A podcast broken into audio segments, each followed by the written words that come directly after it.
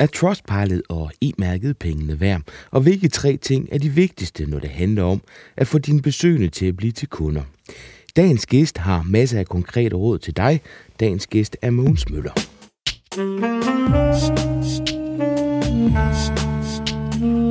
Velkommen til Potterkort, en podcast om markedsføring på internettet. Din vært er Ip Potter.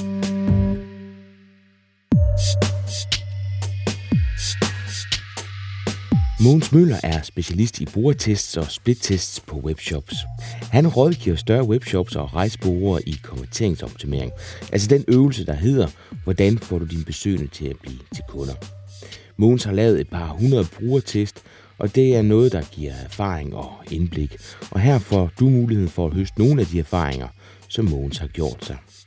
Og vil du have flere tips og tricks, så er Mogens Møller en af de 18 oplægsholdere, der taler til Digital Markedsføring 2013, som er allerede i næste uge. Du kan læse mere om arrangementet på www.dm13.dk. Lige nu skal du spidse ører, for her kommer Mogens Møller.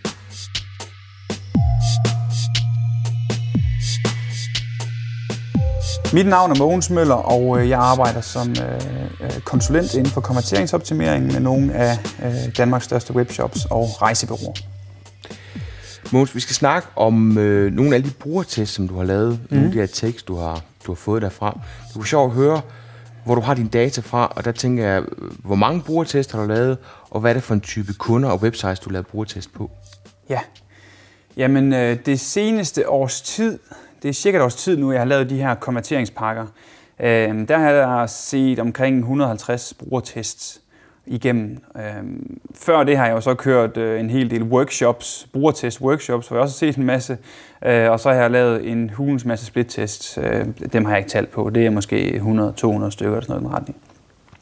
Øhm, øh, så, så, så det er noget i den retning.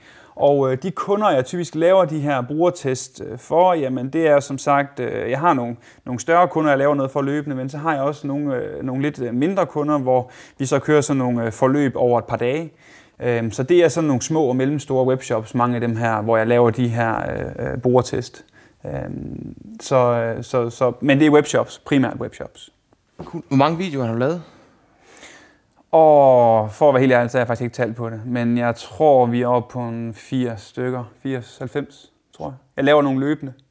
Øhm, så dem, der kører lige nu, det er nogen, der bliver lavet på én gang. på et tidspunkt, så kan det være, at jeg skifter skjorte, og så ved man, at så er det fordi, jeg har taget et nyt hug af videoer. og for dem, der ikke kender til det, så har du, så har du hørt meget for, at du ligesom har to skjorter, som du har på. øh, så det er kommenteringsskjorten, sådan en ternet sag. Ja, ja, jeg har overvejet lidt, om jeg bare, det er den, jeg bare skal have på altid nu. Ja. Fordi nu, når jeg er ude på events og konferencer og sådan noget, så, så skriver folk, at jeg så lige kommenteringsskjorten gå nede ved øh, stand et eller andet. Så, så det er den skjorte, jeg skal have på nu. Så Mikkel Demipi Pink øh, ja. jakkesætter dig ja. i øh, skovskjorten der. Ja. ja så. Jeg har set de der videoer igennem Moons, og der er nogle ting, jeg rigtig godt kunne tænke mig, at du uddyber. Ja. Øh, den første, jeg synes, du så, det er den der med, skal jeg linke til sociale medier fra min webshop? Ja. Øhm, det, kan da, det kan sådan set både være ja og nej på. Øhm, man skal gøre det på en rigtig måde, vil jeg sige. Øhm, den måde, man ikke skal linke til sociale medier fra, din web, fra sin webshop, det er ved at skrive eksempelvis øh, følg os på Facebook eller like os på Facebook, og så lave en eller anden grafisk boks, som linker ind til Facebook-siden. Fordi så sender man egentlig bare folk ud af sin butik ind i et andet univers, øh, fyldt med fristelser, med folk, der har liket et eller andet, eller man er blevet tagget på et billede, og så glemmer man måske, at man er i gang med at købe noget på den her shop. Så så ikke den der øh, grafiske boks, hvor der bare står og følger os på Facebook, den får man ikke noget ud af konverteringsmæssigt, øh, i mine øjne i hvert fald. Det kan godt være, at der kommer et par ekstra likes ud af det, øh, men, men det tror jeg ikke har nær så meget øh, værd, som, som det man egentlig mister på konvertering. Så du snakker om, det er, at prisen er for høj. Ja. Altså jeg tror, folk, grund, grund til, at man gør det, det er, at så har man en krog i, i kunden, så ja. hvis de ikke køber noget, jamen, så har man i hvert fald mulighed for at kommunikere til dem. Ja. Men det du siger, det er, at det går ud over salget, så lad være med at gøre det. Ja, det er i hvert fald det, jeg ser. Øh, men den måde, man så kan gøre det på i stedet for, som jeg har set øh, positive resultater på i de splittest, jeg har kørt, det er ved at vise den her Facebook badge, hvor man egentlig viser, at øh, 5.000 personer synes godt om ens virksomhed på Facebook. Vi så kommer vi over i den her social proof afdeling i stedet for, hvor man egentlig fortæller, jamen der er så og så mange mennesker, som i hvert fald synes godt om, om min virksomhed, eller har haft gode erfaringer med min virksomhed, eller hvad nu det er. Øh, og på den måde, så kan det egentlig være med til ligesom at hjælpe, øh, især hvis man har en shop, der måske ikke er så kendt. Øh, måske har man en shop i en, en lidt lyssky branche, eller hvad ved jeg, jamen så kan det være en, en, en, en god ting, en parameter, der ligesom øh, ryger i den her pulje for, om man nu tør at handle på den her shop. Er det den, hvor man så ser ansigter af dem, som man kender, eller tænker du på den lille, hvor der bare står et antal, der følger øh, siden? Øh, jeg har faktisk kørt en split-test, hvor at øh, vi kørte øh, en version uden noget Facebook på. Så kørte vi en med de små ansigter, og så kørte vi en med de store ansigter. Faktisk så konverterede den med de små ansigter bedst. Øhm, og, og jeg havde sådan lidt svært, jeg tænkte jo til, som, som udgangspunkt, jamen, altså, hvis Facebook virker med det her social proof nu her, så må det jo virke endnu bedre, hvis man gør det tydeligere. Øh, men, men, men det viste sig sådan set, det, ikke, det var egentlig ikke tilfældet. Den med de store billeder konverterede bedre end originalen, men den med de små billeder konverterede endnu bedre. Øh, og min tese er så lidt, at den, hvor de store billeder kom på, der blev det simpelthen for distraherende. Altså, øh, der var en masse billeder, der blev vist, og der fik man måske lyst til at klikke på nogle af billederne, og så røg man på den måde videre. Hvorimod de små billeder, jamen, der er der mest fokus på det her tal, hvor mange af det, der liker. Og hvis så nogle af dem, der liker den her side, er nogle af ens venner, jamen, så bliver der vist nogle af de her billeder. Øhm, så, så, så, så det jeg har testet på, der viser det sig bedst, at man, øh, man bruger den her, hvis det nu er Facebook, bruger den her badge med små billeder og et, et ret tydeligt tal, hvor mange der egentlig synes godt om en på Facebook. Ved du, jeg tager lige et spørgsmål fra, jeg kan ikke huske om det er Twitter eller Google+, Plus, eller også var det Facebook, det er lige meget. Det er Thomas Barker spørger om, hvilke social media buttons, tror jeg, han mener, er de mest effektive. Og der tror jeg, han mener, de delknapper, der ja. er på, øh, på webshops ja. eller på, på websites. Har du en holdning til det? Øhm, min holdning til de her social media buttons øh, generelt er, at jeg ikke vil anbefale folk at bruge dem. Øhm, øh, jeg, øh, altså, jeg, jeg, jeg, når jeg, har, jeg kørte på et tidspunkt, det er godt ved at være et års tid eller to siden, der kørte jeg noget test på, om, der overhovedet blev, om det overhovedet blev trykket på de her social media buttons. Og det var så en ekstrem lille del af de besøgende, der trykkede på dem i det hele taget. Øhm, så jeg, jeg anbefaler egentlig folk at, at få dem fjernet, altså med mindre, at man virkelig har et eller andet, som, som, som er viralt. Altså man ser nogle produkter, hvor man virkelig tænker, hold kæft, det her det kunne være fedt at vise til ens, øh, til ens followers, eller dem, man nu synes godt om en på Facebook. Altså sådan noget som øh, Cool Stuff for eksempel, de har virkelig nogle sjove produkter engang imellem. For dem synes jeg, det kunne give ok mening at vise nogle af deres, øh, den automatiske, øh, der ligger tøj sammen på en eller anden smart måde, og det ser mega sjovt ud. Det er sådan noget, det kunne være meget skægt at fortælle folk om men næsten alle produkter, der, der vil jeg ikke anbefale, at man har de her social media buttons på sin, på sin webshop. Så man skal, man skal tage et valg. Det giver vel også en eller anden form, man kan ikke kalde det banner blindness, må det button blindness, hvis det bare mm. er kastet overalt. Ja. Så det der med at kaste en Pinterest, når det er et billede, mm. og kaste en Twitter eller Facebook eller noget andet. Men jeg tænker Google Plus der, altså der er rigtig mange, som ikke kan finde ud af plus en side, medmindre der er en knap. Ja. Øhm, Altså min erfaring er, at folk ikke plusser sider inden fra de her shops alligevel. Ja. Men, altså, men altså, om der er et eller andet SEO-mæssigt i, at der skal være noget Google Plus for at kan sætte et eller andet op osv., det, det skal, den diskussion skal jeg slet ikke ud i, for det har jeg slet ikke øh, viden omkring. Men, men, men, men min erfaring er, at folk bruger ikke de der social media buttons. Øh, det er så en lille del, der gør det. Øh, og så til gengæld, jamen, så irriterer man egentlig en stor flok af resten af ens besøgende, som egentlig synes, det er med til at give et lidt rodet indtryk af siden. Så det der med at koble det på, hvis det er noget, man tænker, man gerne vil have delt, fordi det giver mening, at det bliver delt. Altså min delknap delknapper for eksempel, mm. så lige råd af potterkort, men Øh, men, men da, den var, da de delknapper var der, de blev faktisk brugt rigtig flittigt, og mm. den blev brugt mest, det var den mailknap der, hvilket mm. overraskede mig, fordi jeg skulle synes, at mine lyttere er fremme skoene. Ja, ja. Øhm, ja. Så det overraskede mig. Så de bliver i hvert fald brugt. Ja, ja.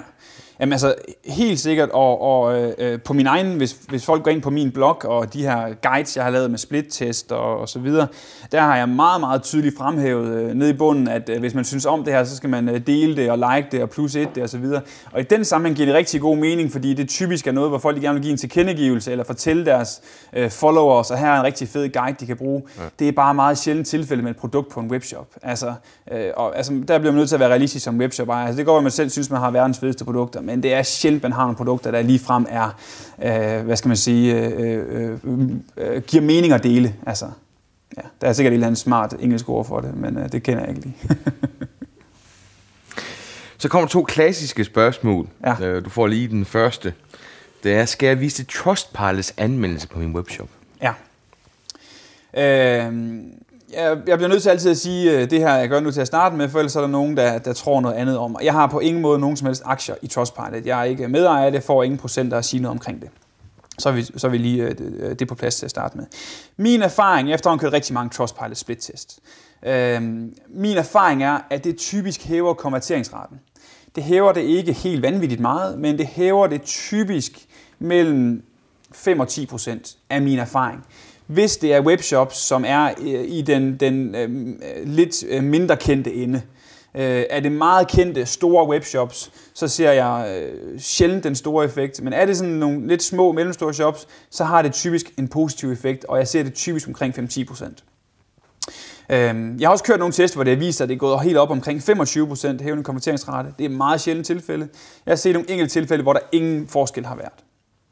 Øhm, der er forskel på, jeg har fundet ud af, at der er forskel på, hvordan man implementerer det, lige så vel som der er med, med om, hvad for en måde man laver Facebook-badge på.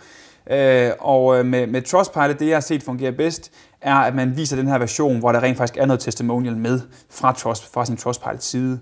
Så det her med bare at vise, at der er 1000, der synes godt om os, eller ikke det hedder så ikke synes godt om os, men at anmelde os på Trustpilot, øh, har, jeg, har jeg ikke set en stor effekt med.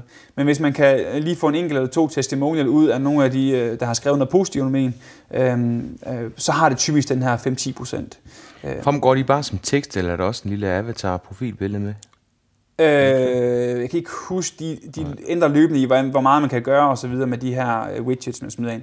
Jeg tror godt, man kan få et billede med, faktisk.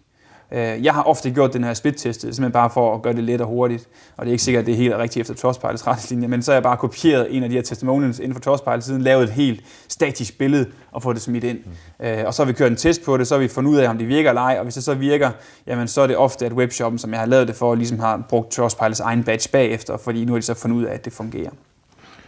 Øhm, så jeg ser typisk en, en, en, en forbedring i konverteringsraten, og jeg har efterhånden lavet en, jeg tror, jeg har lavet en 15-20 test efterhånden på forskellige webshops med Trustpilot. Og du har aldrig set det modsatte, vel? Jeg har ikke set nogen nu, hvor det er gået negativt vej. Jeg har hørt om det. Øh, jeg har set nogen, hvor der ikke har været nogen forskel. Altså, mm. hvor der måske har været øh, minus 2%, men hvor det har været så øh, usikkert resultat, så det kan både have været minus eller, 2, eller plus 2%.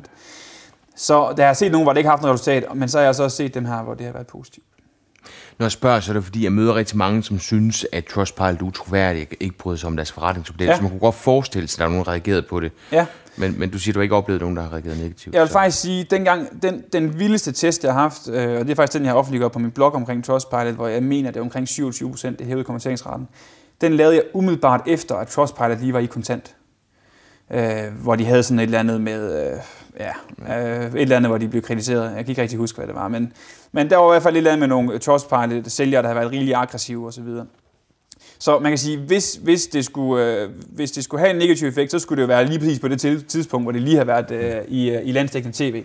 Øhm, så, så altså, og når jeg kører brugertest, så vil jeg også sige, øh, ofte så nævner folk øh, positivt omkring, at øh, hvis der er Trustpilot-anmeldelser, at jamen, øh, de kender Trustpilot, det kan de godt lide, og, og, og, øh, og, og står der en testimonial med, så, så giver det god mening for dem. Øhm, så på danske shops, som jo er primært dem, jeg har arbejdet med, der synes jeg, det giver rigtig god mening at vise Trustpilot på. Øh, man skal selvfølgelig, øh, jeg vil selvfølgelig til enhver tid opfordre folk til at splitteste, fordi som sagt, jeg har også set øh, cases, hvor der ikke har været nogen effekt. Øhm, og så skal man jo så overveje, om det giver mening for en at, at, at betale det her uh, uh, Trustpilot partner halløj. Har du nogensinde set i en din split-test, hvor uh, Trustpilot stjernerne blev hævet med ud på Google, og folk så reagerede på det allerede derude? Nej, det har jeg faktisk til gode at se øh, i de her, altså jeg kan selvfølgelig ikke split-teste ud på Google, men, øh, men i brugertestene, øh, der, har jeg, der har jeg til gode endnu at se, få input på, hvordan folk de ser de der stjerner. Øh, det er jeg ikke lige dumpet ind i, men, men jeg kunne da ikke forestille mig andet, end det har en positiv effekt. Så det er jo Trustpilot, så kommer den anden, det er så ja. E-mærket. E-mærket. Ja. Hvad ja. har det her betydning for en webshop? Øh, der skal jeg også skynde mig at sige, det har jeg ingen aktier i på nogen som helst måde. Øh, E-mærket har jeg også kørt en del test på, knap så mange som med Trustpilot, men, men alligevel en del split-test efterhånden. Øhm, og jeg, vil, jeg skal være ærlig at sige der, jeg ser sjældent den store øh, øh, øh, Øh, hvad skal man sige, forbedring i konverteringsraten, når jeg tester på e-mærket. Jeg har set det i nogle tilfælde. Jeg har også set nogle tilfælde, hvor det faktisk øh, er gået den negative vej.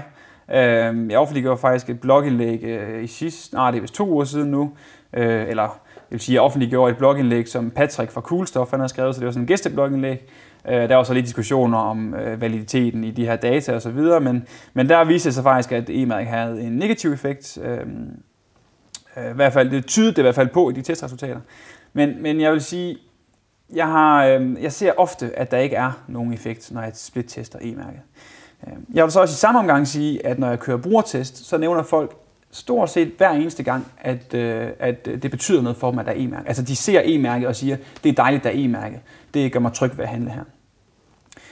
Om man så skal tage det sådan lidt som, at øh, det måske er noget, man siger, når man bliver adspurgt til det, eller, eller, eller hvad, det øh, skal jeg ikke kunne sige.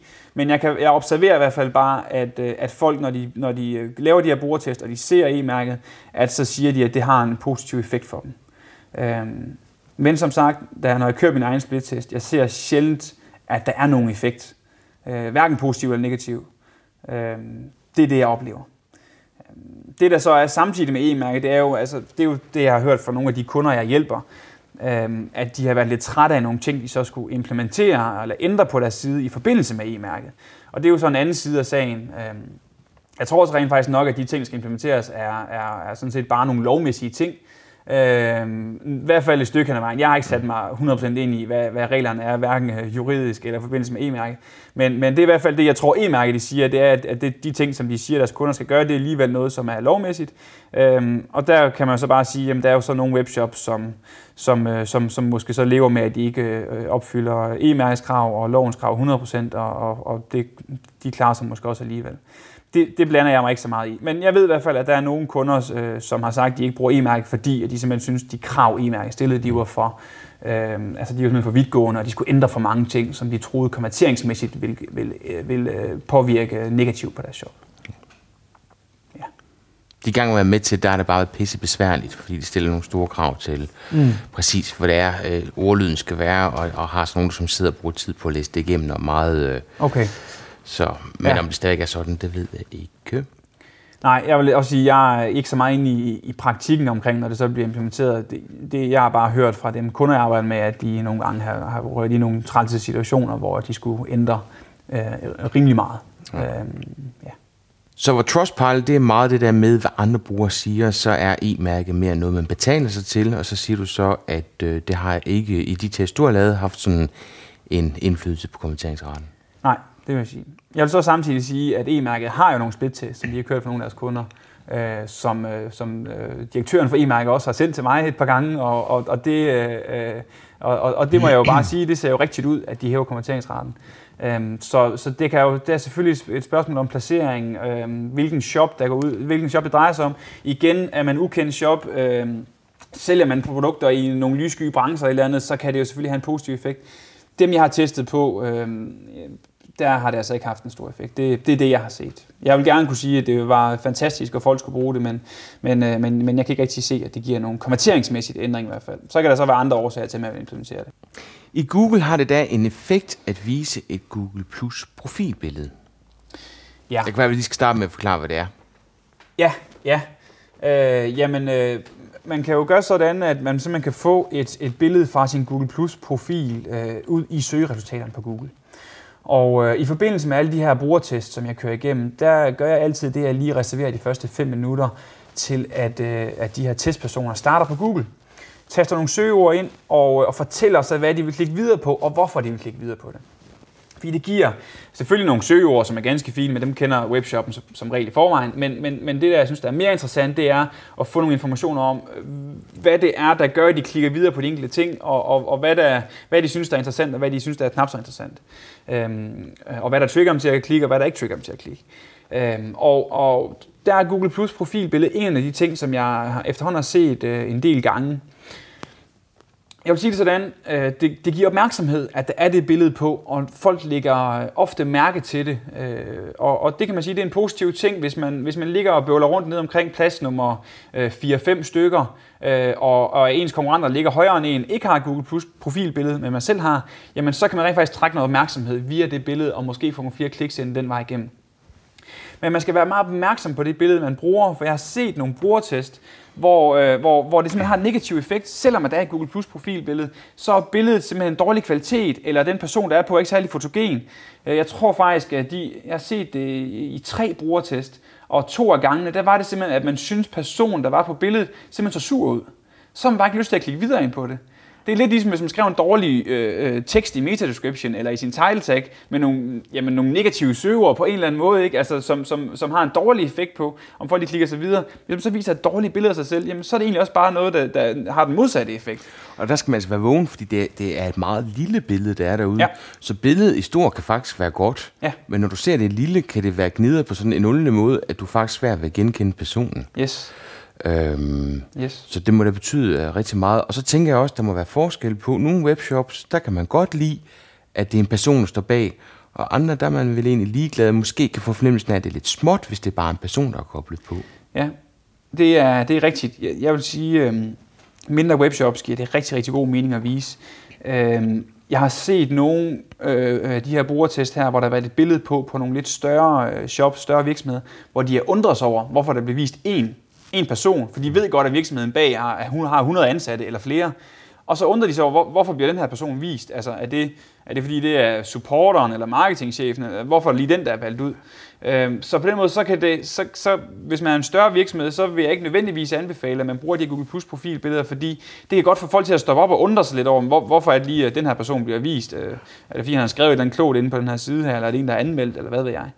Øhm, så min anbefaling vil være, øh, driver man en, en mellemstor øh, eller en lille øh, webshop eller virksomhed, øh, og man, har, man gerne vil øh, skille sig lidt ud på Google, øh, så få smidt det her billede på Google Plus profilbillede, få taget et godt billede, og som du siger, få det tjekket, hvordan det ser ud, når man ser det i en lille version øh, og få, ens andre, få nogle andre inputs, altså få nogle andre til at fortælle, hvad, hvad synes de om det her billede her? Altså, det er ikke nok, det er bare lige ens selv, eller ens kone, eller hvad ved jeg. Altså, lige for folk til, hvad, hvad tænker I, når I ser det her billede? Eller er lidt kreativ, altså indtil det der publisher tag, det kommer og, og, og bliver brugt, så behøver det ikke nødvendigvis være et billede af en person, man bruger derude for at få opmærksomhed. Nej. Man kunne også tænke kreativt. Ja, jeg, jeg ved ikke, hvad retningslinjerne er der. Altså, jeg, det ved jeg, jeg godt, men Nå. derfor kan man jo godt, stadig godt være kreativ. Okay, jeg tænker, man må ikke smide et logo på, går jeg ud fra. Der går jeg heller ikke ud fra med nu. Nej. men, men øh, men, man kunne jo godt have en avatar eller en maskot, eller ja, ja. det ved jeg ikke, jeg tænker mig. Nå ja, rigtigt, rigtigt. Og så kan man jo godt komme ud over det, det er også med, med store virksomheder. Altså, øh, det er jo ofte, de har en eller anden maskot, eller sådan noget, der kunne give mening. Ja. Ja, så kunne de jo smide den på i stedet for, hvis det er noget, der vækker genkendelse. I Google søgeresultater, hvordan opfatter folk AdWords i forhold til de organiske resultat? Ved de overhovedet, hvad forskellen den er? Ja, det er der en del, der gør. Der er en del, der godt ved, at, øh, at, at dem der, der ligger i toppen, de ligger nærmest altid i toppen nu, AdWords, at det er noget, man betaler sig fra. Øh, det gør man jo så også til det hele med, med dem, der kommer nedenunder. Øh, men, men, men jeg vil sige, det er meget forskelligt, hvordan folk de opfatter det. Der er nogen, jeg har, hørt, jeg har faktisk hørt en hel del, der siger, at de konsekvent hver eneste gang går uden om de der tre resultater op i toppen. Øh, fordi de simpelthen har haft dårlige erfaringer med øh, de sider, de kom ind på. Øh, men jeg vil så også sige, at jeg hører rigtig, rigtig mange gange folk, der bare siger, at vi vælger altid en af de tre øverste, og så, klikker, eller også vælger vi alle de tre øverste i tre forskellige faner, og så ser vi så, hvad der spiller derudfra. Så, så der er ikke sådan noget, altså, øh, nogen øh, klikker på det, og andre gør ikke, så, så man kan sige, det er jo bare, øh, jeg er jo egentlig bare en del af koret, der siger, at man skal være begge steder. Altså, det bliver man nødt til at være. Men det er ikke sådan, man kan sige, at der er ingen, der klikker på de AdWords oppe i toppen, for det er der helt sikkert mange, der gør. Der er også mange, der ikke gør det, men, men man bliver nødt til at prøve at være begge steder. Øhm, så, så ja, det er egentlig det, det, er egentlig det jeg, jeg har at sige til, til den del. Også hørt den modsatte holdning, at hvis folk er villige til at betale for, at man klikker på den, så må det være fordi, at de har et godt produkt i en anden ende, for ja. så er det bare spille penge. Ja, ja jamen det, er, det er rigtigt. Det, er rigtigt.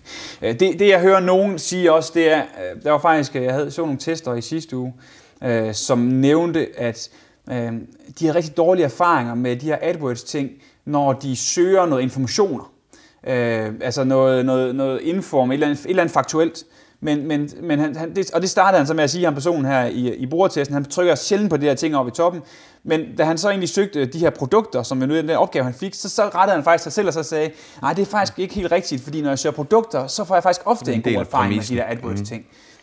Og den, den, jeg, tror egentlig, jeg tror egentlig, den måde, man som, som, øh, som webshop-ejer, jamen der skal man egentlig være klar over, at, at der er der mange, der er rigtig mange, der trykker på det deroppe. Men jeg tror, jeg, jeg har det lidt selv på samme måde. Jeg, jeg klikker måske knap så meget på AdWords, når jeg sådan søger nogle faktuelle ting, fordi jamen, så har jeg ikke brug for at komme ind til et eller andet med nogen, der sælger nogle produkter osv., fordi jamen, det er jo ofte nogen, der de skal jo kunne, der skal, de skal jo kunne betale sig fra, at de ligger der og får nogle kliks, så de skal have noget, de skal sælge på den side, man kommer ind på. What's the catch? Ja. Så, så, så, så det, det, synes jeg egentlig er meget god mening. Så er der et spørgsmål, der hedder, skal jeg have en billedkarusel på min webshop forside? Prøv lige at forklare, hvad en billedkarusel først er. Ja. Øh, jamen, altså man kan jo næsten gå ind på stort set alle store webshops øh, og øh, se på deres forside, hvad en billedkarusel er, for der er rigtig, rigtig mange, der stadigvæk bruger dem. En billedkarusel er jo egentlig et, et element i toppen af, af hjemmesiden typisk, som, øh, som står og skifter mellem nogle forskellige billeder. Øh, og med nogle forskellige budskaber på. Og, øh, og, og, og jeg vil sige det sådan, udgangs, som udgangspunktet at bruge et stort element i toppen af sin forside giver rigtig god mening, fordi det giver en rolig, et roligt førstehåndsindtryk for de folk, der lander på forsiden. Skal blive enige om, når du siger toppen af forsiden, så er det stadig under menuen? Ja, ja. Altså, vi har, vi har logo i toppen, vi har en indkøbskurv i toppen, så har vi måske en, en, en topmenu, øh, der, der, der ligger horisontalt. Så kommer vi nedenunder den, og dernede, der giver det rigtig god mening at have et stort, tydeligt element til ligesom at, lige at, at få ro på og gøre, gøre siden overskuelig. Hvorimod hvis man starter allerede deroppe med at lave en masse små ikoner eller produkter osv., så vil man ofte opleve, at folk synes, det er en uoverskuelig side, man har, man kommer ind på. Det hører jeg i hvert fald ofte i brugertest. Så det at have et stort, tydeligt element i toppen giver rigtig god mening. Det giver til gengæld ikke særlig god mening, at det her element, det står og skifter af sig selv. Øhm, for så vil folk opleve, det er det, jeg har set i brugertest gang på gang, at folk de kommer ind, øh, bruger lige et par sekunder på lige at se, hvad for en side vi er inde på, hvad med logoet, hvad står der her, og så begynder de måske at læse det her øh, budskab, der står på det her topelement, og da det så lige er kommet i gang med de første to-tre ord, så skifter den til næste slide. Og så, hov, hvad var nu det for noget? Så prøver de simpelthen at klikke tilbage, og det kan de ikke. Og så, når det står også interessant ud, det var på næste slide, og så bliver de irriteret over det. Øh, så gør de, det bruger de ofte måske et par sekunder på, så går de videre ned på siden øh, og begynder at læse noget af det, der står dernede. Og så står den stadigvæk og skifter den her oppe i toppen, som faktisk giver sådan et uroligt indtryk og irriterer dem og, og flimrer lidt for øjnene for dem, kan man sige. Så de har svært ved at koncentrere sig om at læse det der længere nede på siden, eller det der i menuen. Så man skal altså ikke have sådan en her, der står og skifter sig selv. Det er min klare erfaring fra øh, utrolig mange brugertest efterhånden, hvor, fordi der er rigtig mange, der bruger de her. Jeg kan godt forstå det. Hvis ikke man har set de her brugertest selv, og man kigger på de store webshops, så er der rigtig mange, der bruger dem. Øh, men jeg vil altså klart anbefale, at man ikke gør det. Øh, man kan sagtens have en billedkarusel. Det er ikke noget i vejen med. Den skal bare ikke skifte automatisk. Jeg har faktisk set, øh, nu har jeg efterhånden lavet nogle af de her konverteringspakker, og så har nogle af mine kunder fået implementeret de ting, jeg har anbefalet. Øhm, og der er anbefalet nogle gange, at I kan godt have en billedkarusel. Den skal bare, man skal bare selv kunne styre den frem og tilbage. Og så har jeg faktisk nogle gange, øh, nogle af kunderne så sagt, nu skal vi have nogle nye brugertest af det, og så se, hvordan det fungerer. Og de her billedkaruseller, hvor folk så bare selv kan klikke sig videre, jamen der er selvfølgelig nogen, der ikke opdager, at det er en billedkarusel, og fred være med det. Men der er faktisk også en, en del, der så synes, at der er åbenbart flere slides her i, og har man så tydelige pile til hver side, og måske nogle tal, hvor der står 1, 2, 3, 4, øh, så har de en idé om, at det, der er heroppe, er nogle reklame, eller hvad hedder, nogle kampagner, som måske kunne være interessante for dem. Og på den måde, så kan, man, så kan de selv i ro og mag sidde og klikke sig igennem det her. Så billedkaruseller kan være ganske fint, de må bare ikke køre automatisk.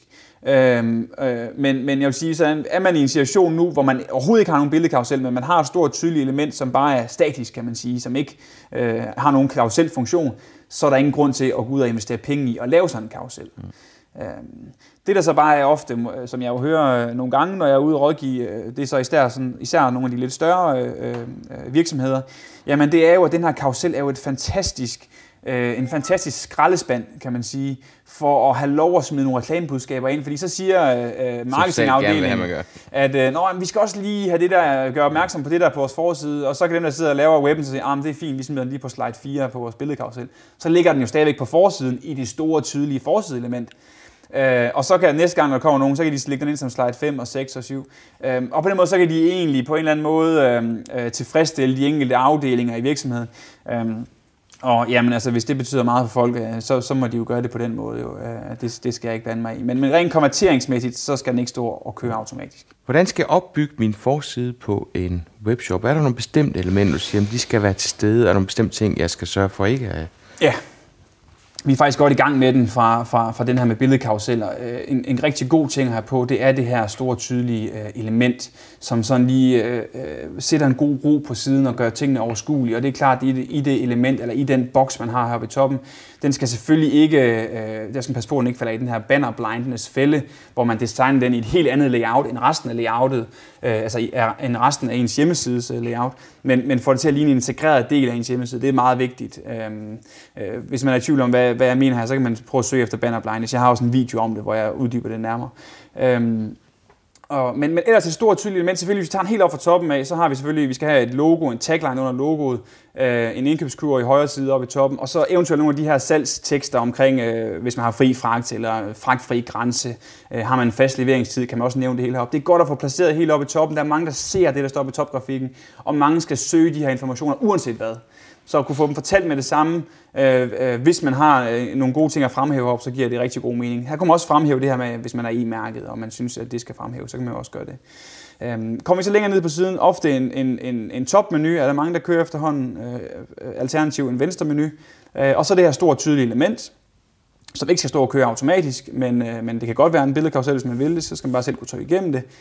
Nedenunder det gør rigtig mange det, at de viser nogle produkter, hvilket giver rigtig fin mening. Der er bare også rigtig mange, der glemmer at fortælle, hvad det er for nogle produkter. Og det er, det er altså en stor fejl, fordi så bliver de her produkter lige pludselig fuldstændig irrelevante for de besøgende, der kommer ind på siden, hvis der bare bliver vist otte produkter. Øh, sørg for at fortælle til de besøgende, der kommer ind, hvorfor de skal finde de her produkter relevante eller interessante. Øh, det kunne eksempelvis være, at det er de mest solgte produkter, eller det er de mest populære produkter. Det kan være, at det er et tilbud netop nu. Øh, prisbasker, bestseller, hvad nu end man vil kalde det.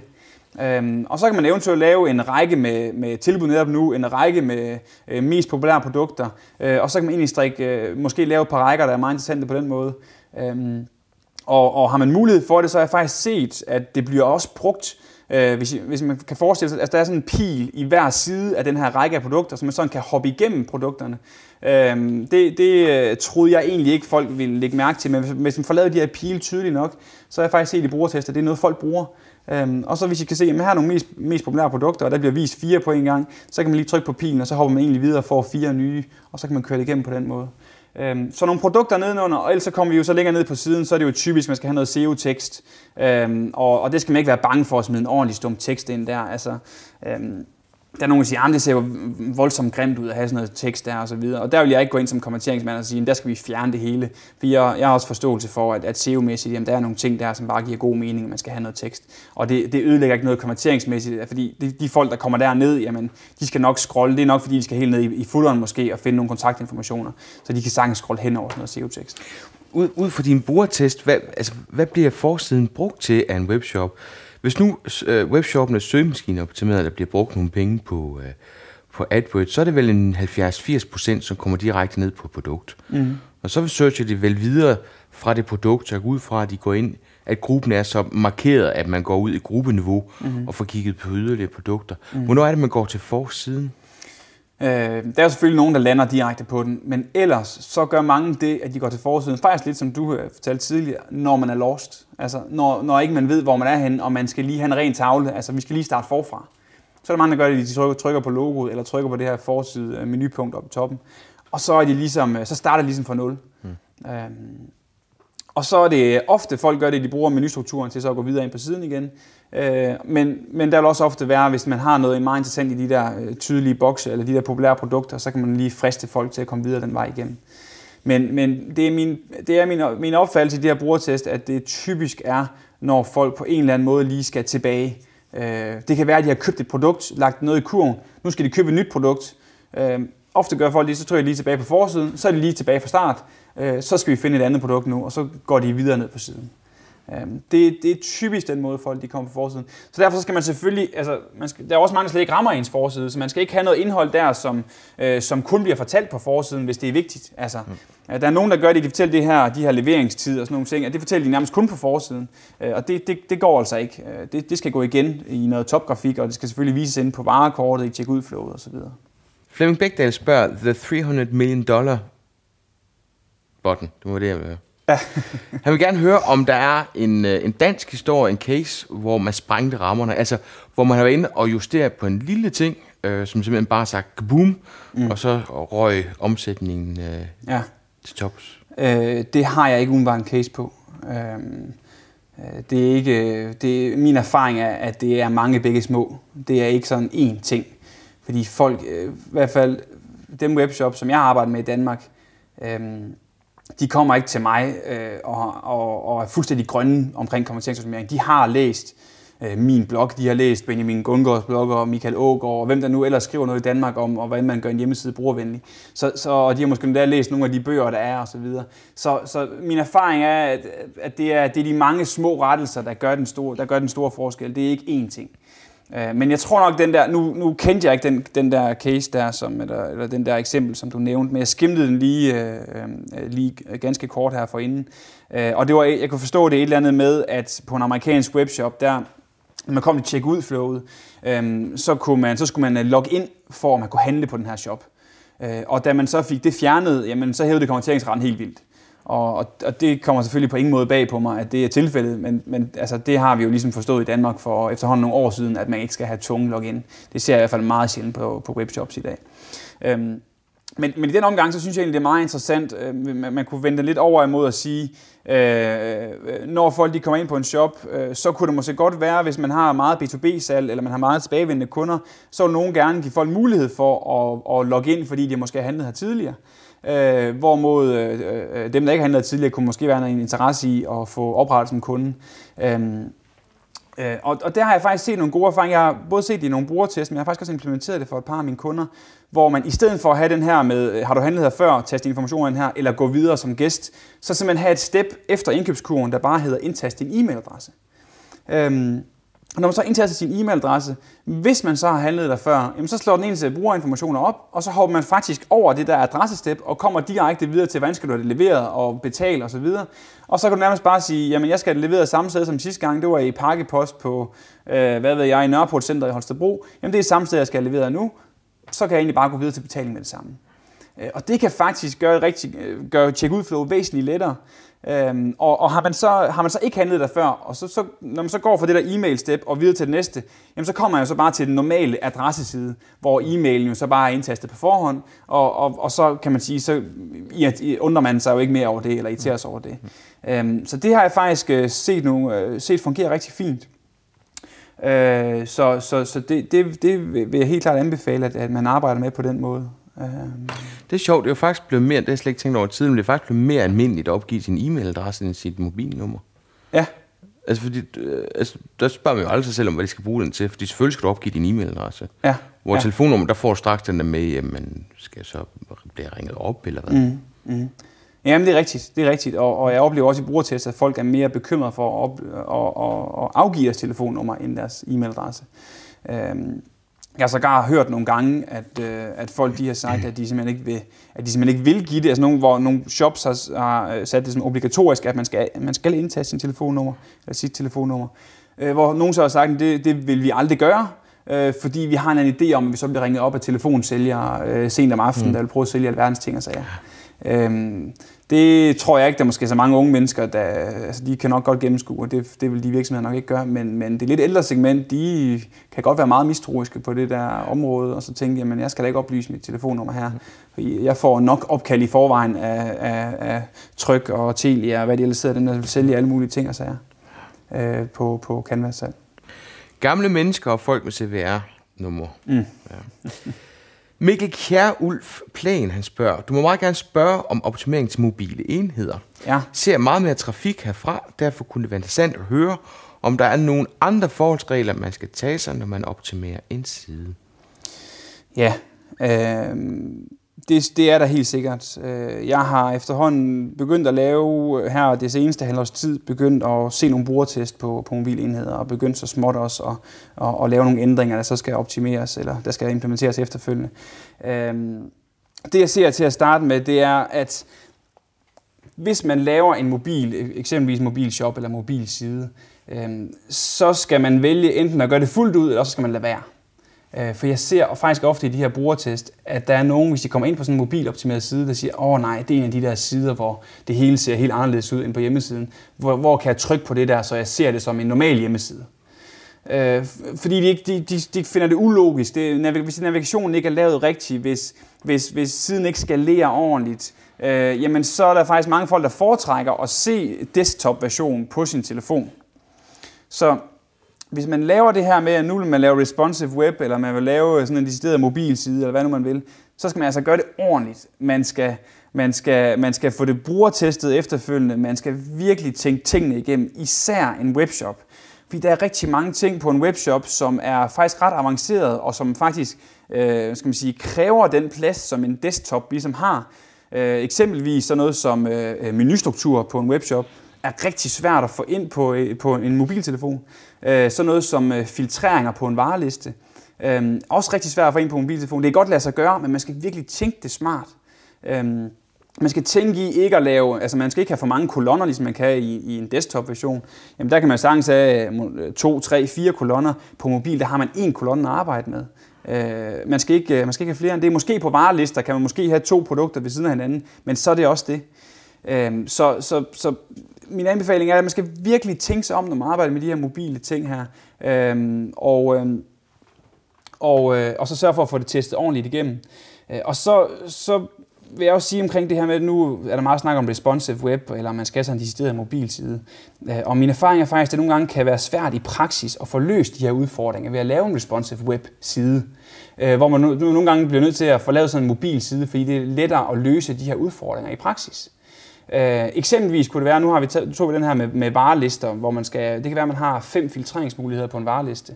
Øh, når man så, så kan det være, at der i toppen af sin vareliste skal være noget, der hedder filter. Når man så trykker der på, så kan man, man skal komme ind på en mellemside, hvor man så får lov at vælge, hvad er det, du vil filtrere på. Jeg vil filtrere på størrelse. Så klikker jeg på størrelse, så får jeg en, en, en ny mulighed, hvor jeg så vælger de her størrelser.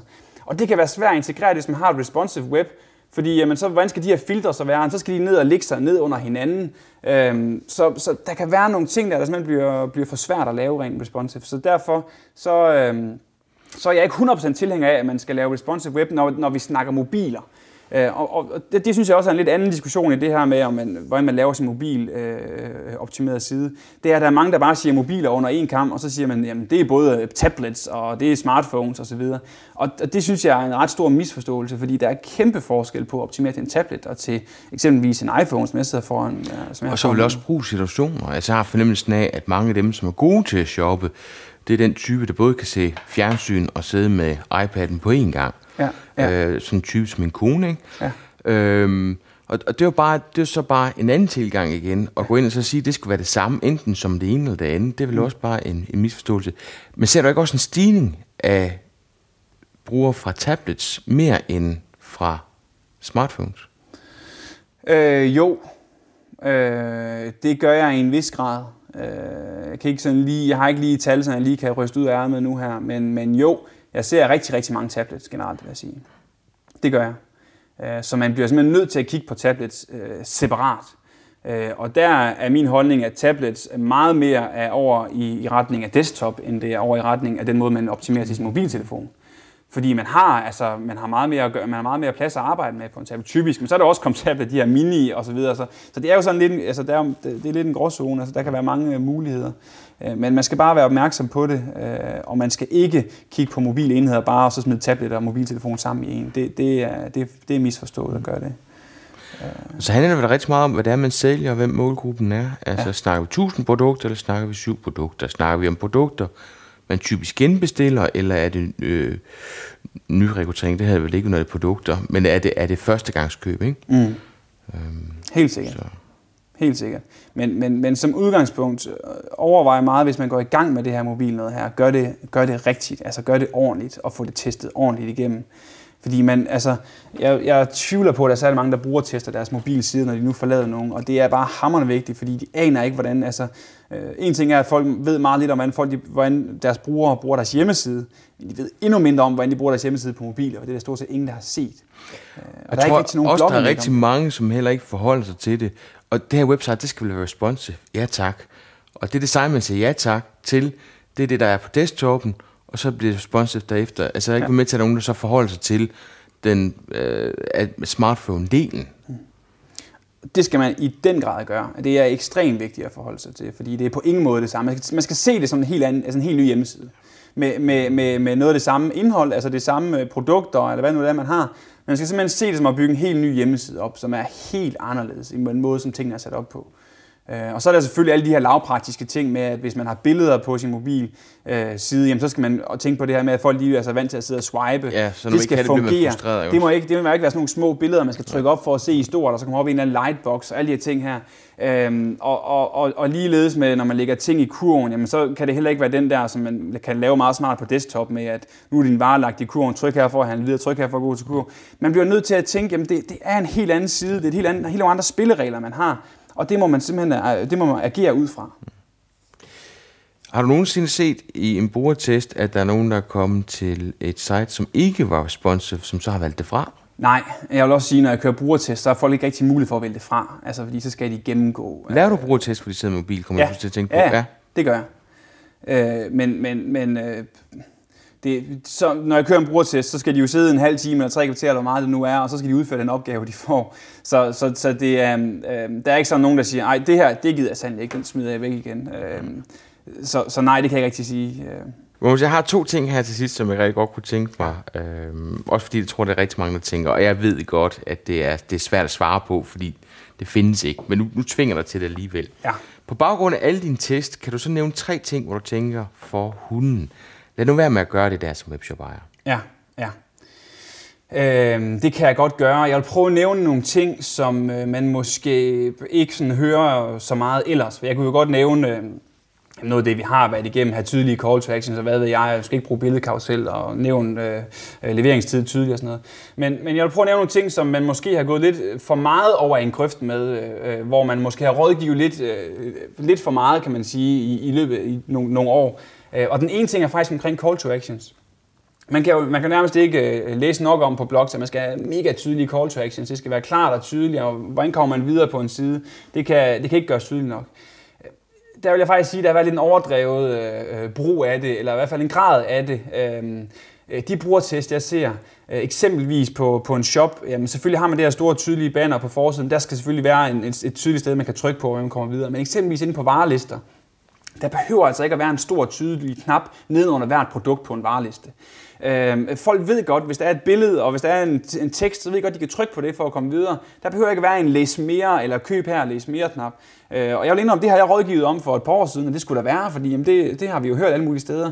Så, så det behøver der altså ikke at være. Og ligeledes, når man så kommer ind på varekortet, den der lægge knap den behøver altså ikke at være kæmpestor og overdimensioneret.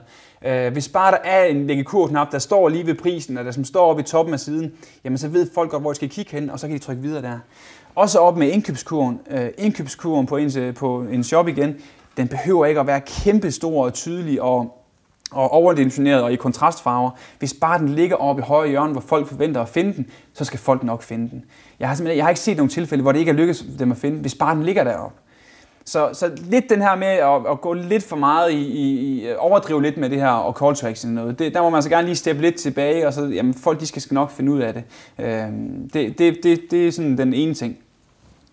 Øhm, øh, den næste ting, som jeg synes er interessant, det er, at man har hørt øh, efterhånden en del, at øh, check ud flow, at det skal det være det her one-step checkout. Øh, øh, Øh, det her fine Magento øh, webshop-platform, det her de er jo sådan kørt meget igennem de, de sidste par år. Og jeg har hørt flere, der er kommet til mig og sagt, at øh, nu sætter vi i gang i det her one-step checkout, for det har vi hørt, det er det eneste ene, og øh, det er kun det, der dur, og der skal være så få steps som overhovedet muligt check at flow. Øh, og det er altså ikke det, jeg ser i brugertest. Jeg ser faktisk rigtig tit, at de her one-step checkout de har en negativ effekt, fordi de simpelthen er uoverskuelige for folk. Der er jo vanvittigt mange ting, der skal, der skal udfyldes på sådan en side, hvis man samler både adresseinformationer, leveringstid, øh, eller hvad hedder det, leveringssted, øh, øh, øh betaling og alle de her ting her. Og så skal man også lige have en, hvor man lige kan godkende sine ordreinformationer igen. Øh, så det kan blive en meget uoverskuelig side. Øh, og jeg har faktisk ofte set i brugertest, folk de adspørger, hvor er det der steps, hvor, hvor kan jeg se, hvor langt jeg er i det her check-ud flow, altså i det her flow, jeg nu er i gang med. Øh, og de er der jo ikke, fordi man har det hele på et step. Så, så, så hvis, nogle folk, altså hvis folk de sidder med en shop, og de overvejer i gang med det her one-step checkout, så skal de ikke nødvendigvis gøre det, altså fordi det er ikke sikkert, det bliver bedre af den grund. Og jeg har også hørt øh, webshop-ejere, der har gået fra sådan et normalt check-ud flow, kan man sige, i sådan 3-4 steps, til at have et one-step checkout, der ikke har set nogen forskel i konverteringsraten, og nogen har endda set negativ. Øhm, så det her one-step checkout, lad os få det aflivet, at det er den eneste rigtige vej at gå omkring check flow, for det er det ikke. Øhm, det kan sagtens fungere godt, man kan godt gøre det overskueligt, men det er ikke nødvendigvis den eneste vej at gå. Den sidste ting, øh, jeg vil nævne, det er omkring brug af varianter øh, på shops. Øhm, der, der er mange, jeg ser meget i brugertest, at, at folk de egentlig kommer til at, at, at lægge for mange variantmuligheder ind på det enkelte produkt. Øh, øh, eksempelvis, lad os tage et stykke tøj. Øh, hvis du går ind på en shop og køber en, øh, en jakke, og den fås i tre forskellige størrelser og tre forskellige farver, så er der mange, der gør det, altså viser de et produkt ude på varelisterne. Øhm, og, øh, og, og det tænker man, jamen det er jo fint, fordi der må ikke blive vist for mange produkter, det skal være overskueligt osv. Problemet det er, at sådan noget som størrelser, det giver rigtig god mening. At det, det skal der ikke ligge tre af ude på listerne. Men sådan noget som farver, det kan folk ikke gennemskue. At fordi der nu ligger en, et billede af en sort jakke ude på varelisten, at den så også fås i rød og i blå. Det kan folk ikke gennemskue, og det giver, rigtig, altså, det giver god mening, at de ikke kan gennemskue det, fordi det er ikke særlig logisk. Så, så man skal, man skal tænke, øh, tænke sig godt om, når man, når man ligesom bestemmer de her variantniveauer. Det, det er sjældent, der er brug for, for, for meget, mere end, altså meget mere end en øh, variant, sådan set øh, parameter på et produkt. Nogle gange to, meget sjældent der er brug for tre. Der kan selvfølgelig være nogle B2B-tilfælde og sådan noget, hvor det, altså, hvor det er meget specifikt. Det, det, selvfølgelig er det det. Men, men sådan langt de fleste, langt de fleste B2C-produkter, øh, der, der, der vil det ofte give god mening lige at tage egentlig lidt flere produkter med ud på varelisterne. Og så må man løse det her med duplicate content med, at, at for eksempel de links, der er ude på varelisterne, faktisk linker ind til det samme, den samme URL, men hvor, lad os nu sige, man trykker på en blå jakke øh, ude i varelisten, og, og når man så kommer ind på det, jamen så er det så den blå variantbillede, der så er vist som udgangspunkt, men man kommer faktisk ind på den samme URL, som hvis man trykker på en rød jakke. Så man kan godt løse det teknisk stadigvæk uden en masse duplicate content. Men, men, men jeg har bare set i de her brugertest her, at der er mange, der kommer til at, at, at egentlig have for få produkter på sin vareliste, fordi de tænker, jamen det er jo logisk for folk, at de kan, de kan vælge, når de kommer ind på produktet. Det var faktisk de tre ting, jeg, som jeg sådan lige øh, havde tænkt. Super. Vi snakker meget om det her med at få nyhedsmail tilmeldinger, mm. at, at, at det er enormt vigtigt. Mm. Øhm, hvor skal så nyhedstilmeldingen placeres? Ja. Øh, jamen, der er, der er meget stor forskel på, øh, hvor mange sign-ups man får, afhængig af, hvor man får placeret den her boks. Og det er selvfølgelig klart, at i sit check-ud-flow er det helt oplagt, at man har den her checkbox. Øhm, og, øh, og på den måde får, øh, får nogle ind af dem, der alligevel køber noget på sin shop. Øh, sørg selvfølgelig lige for at skrive en god tekst der, ikke bare skrive tilmeldt med et nyhedsbrev, men skriv lige et eller andet med, at man får altså noget interessant, man sparer nogle penge, eller man måske får noget helt konkret med det samme, måske en e-bog eller et eller andet, øh, en god guide. Øh, den skal man selvfølgelig på til at starte med. Øh, og så er det ofte en god ting at have mulighed for at finde den via sin menu på en eller anden måde. Der er nogen, der, der, er nogen, der ofte søger det den vej igennem, til jeg vil gerne lige tilmelde nyhedsbrevet på den her side, og så, så skal man have mulighed for at finde det via menustrukturen. Øhm, men, men ellers, så vil jeg sige, øh, så har jeg faktisk testet rigtig meget med placeringen, og, og, og, og, og fandt indtil for et halvt års tid siden ikke sådan lige den gyldne vej til det. Øh, fordi det, der, det var altid en forholdsvis lav øh, sign-up rate, der var. Øh, men jeg blev så stillet en opgave for en af mine kunder, at de skulle altså booste det her antal af nyhedsbrevstilmeldinger ret så kraftigt. Øh, og det måtte ikke gå ud af konverteringsraten på deres side. Så jeg prøvede sådan at surfe lidt rundt på forskellige sider og brainstorme lidt på, hvordan det kunne gøres. Og kom så faktisk frem med en løsning, hvor man laver det med sådan en slide-in box. Øhm, og en slide-in box er egentlig noget, man forestiller sig, der kører op ned fra bunden af siden, sådan stille og roligt lige kører frem. Ikke noget med en eller anden hissig pop-up, der kommer frem, fordi det kan man sagtens bruge på øh, for eksempel min egen konsulentside. Der vil jeg have intet imod at smide en pop-up box på, for jeg sælger ikke et produkt. Jo, jeg sælger nogle konverteringspakker, men der skal folk nok kunne finde ud af at lukke den her boks ned og ikke irritere sig for meget over det. Men på webshops, hvis man sidder sådan en hissig pop-up box frem, så kan det godt påvirke konverteringsraten af min erfaring. Men den her slide-in box, som vi så kørte på, den testede vi selvfølgelig på og split-teste, og så så vi, hvor mange nyhedsbrevstilmeldinger gav den, og havde den nogen effekt på konverteringsraten. Øhm, og den viser sig, at den gav i det her tilfælde med den her kunde, jeg lavede for til at starte med, der gav der omkring øh, godt 900% flere nyhedsbrevstilmeldinger vi har vist den her sliding box. Samtidig havde det ikke nogen effekt på konverteringsraten ellers, altså de øvrige konverteringsrater. Øh, så det var jo en rigtig god case, øh, og den lavede jeg så, øh, det var så et rejsebureau, og der lavede jeg så for de tre andre rejsebureauer, der var i samme koncern, øh, faktisk med de samme resultater. Øh, det var også rigtig fint, jeg skrev lidt om det på min blog, og der var en masse, der så henvendte sig og spurgte, hvordan kan vi få det her på vores egen side? Øh, fordi de ville gerne have sådan en boks på deres side, og det kunne jeg så øh, ikke andet end at sige til dem, at, at det havde vi så fået programmeret hos et webbureau, og det kostede 15-20.000 at få lavet den her boks. Så det kunne de jo henvende sig til det bureau, hvis de ville, så kunne de måske få det lavet. Og det var der så nok ikke så mange, der gjorde. Da jeg så har fået, jeg tror 50-100 henvendelser fra folk, der gerne vil have sådan en boks her på, fordi jeg læste mit blogindlæg, så, kommer jeg til, så, så kunne jeg ikke rigtig lægge tanken frem og sige, at jeg bliver nødt til at lave en eller anden service, hvor jeg kan give det her til de folk, fordi jeg har rigtig mange, der har henvendt sig. Der er jo meget, der er jo meget behov for sådan en slide-in box, jeg kan smide den på som sådan en plug-and-play løsning. Så derfor så, øh, jamen, så har jeg udviklet det her, som jeg kalder for Twami, øhm, som egentlig er en plug-and-play løsning, hvor man kan få sådan en box, sådan en slide-in box på sin hjemmeside.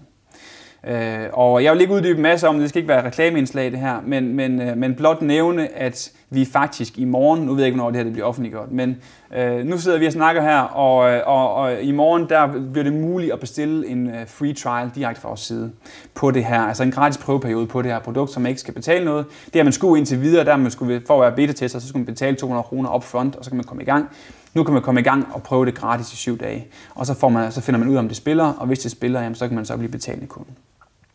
Så, øhm, så, så på trami.com kan man gå ind på det her, og så kan man give den gas, og så se om... Øh, altså, min erfaring er, nu har vi haft en hel del beta-tester i gang, og det har altså vist nogle, nogle rigtig, rigtig gode tal, typisk øh, på øh, antal sign-ups, og det har i meget sjældne tilfælde haft en påvirkning på øh, konverteringsraten, den øvrige konverteringsrate.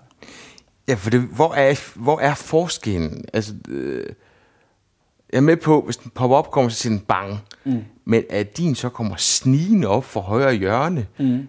ja. skulle det virkelig gøre en forskel? Det viser det sig i de test, jeg har kørt, at det gør. Øhm, Som sniger? Den, det, vi sniger den ind. Man kan sige, den her pop-up box, som jo øh, kører på mange andre sider. Jeg har selv kørt den på min egen side tidligere også, og øh, vil uden tvivl gøre det igen, hvis jeg ikke havde den her slider box nu.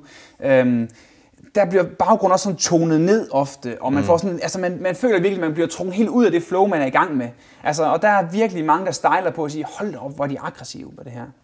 Og den der sniger, når ikke kommer lige op, nå, kan jeg vide, hvad det er for noget? Nogle de vælger bare, når det trykker vi ned med det samme, der er et stort, tydeligt logikon på, og så kører den bare stille og roligt ned i bunden igen. Øh, og så er der så faktisk, det der faktisk er en lille ekstra feature i det her, det er, at den forsvinder ikke bare igen. Det gør pop-up boxer også. Hvis man trykker luk, så er pop-up boxen væk, øh, og så kan man ikke finde den igen. Men den her, den her, vi har lavet, der kører den faktisk ned i bunden, og så bliver den liggende ned i bunden som sådan en lille teaserbar, sådan en lille teaserbjælke, hvor hovedbudskabet stadigvæk står.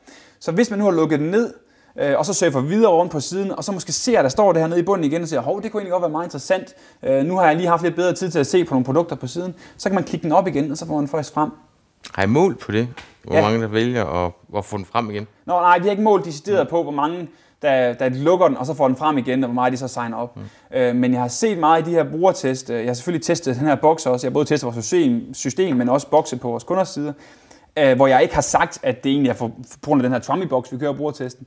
Øh, hvor de egentlig har lukket ned til at starte med, så har de klikket sig videre ind, og så har de egentlig set det der budskab der nede i den lille teaserbjælke, og så har de klikket den op igen. Mm. Øh, og det, det tror jeg er, noget af det, der også adskiller det her fra de der pop-up-bokse, det er, at, at vi mister den ikke helt. Øhm, så det giver den øh, rigtig, rigtig meget gas med lige at udvikle. Jeg har teamet op med en programmør, som øh, er lige gået fuldtid i det. Øh, og, øh, og han sidder dag og nat lige nu og udvikler på det her. Jeg sidder og udtænker, hvordan det skal gøres. Øh, vi er lige nu på jagt efter en ekstra programmør, som skal ind i det, fordi der er så stor efterspørgsel på det, og vi har så mange features, vi gerne vil udvikle. Så vi giver den, øh, vi giver den virkelig fuld gas med det her, og vi kan lige nu se, at, øh, at, at der er i hvert fald et, et potentiale. Øh, så ja. Og så kommer du til, så kommer du til Holstebro. Du sidder i Holstebro, og du kommer og holder oplæg til uh, digital markedsføring. Hvad skal ja. du snakke om? Ja. Jamen, jeg skal snakke om nogle af de her brøler, som vi faktisk har været lidt inde på tidligere uh, i podcastet her. Jeg har bare lidt flere med. Uh, hvad det er, hvad for nogle fælder, jeg ser folk gå i igen og igen. Og øh, jeg vil prøve at tage nogle af dem med, som ikke bare er de der oplagte med, at øh, øh, du skal have en overskuelig menu, eller altså ikke de der lavt hængende frugter. Jeg vil prøve sådan at tage nogle af dem, som ikke nødvendigvis man lige har hørt om øh, i blogindlæg igen og igen. Øhm, og dem vil jeg selvfølgelig ikke løfte sløret for en masse her, men, men, men nogle, nogle af de her brøler, man gør, og hvordan man så kan gøre det bedre, øh, det er egentlig planen, jeg vil tage nogle af de ting med.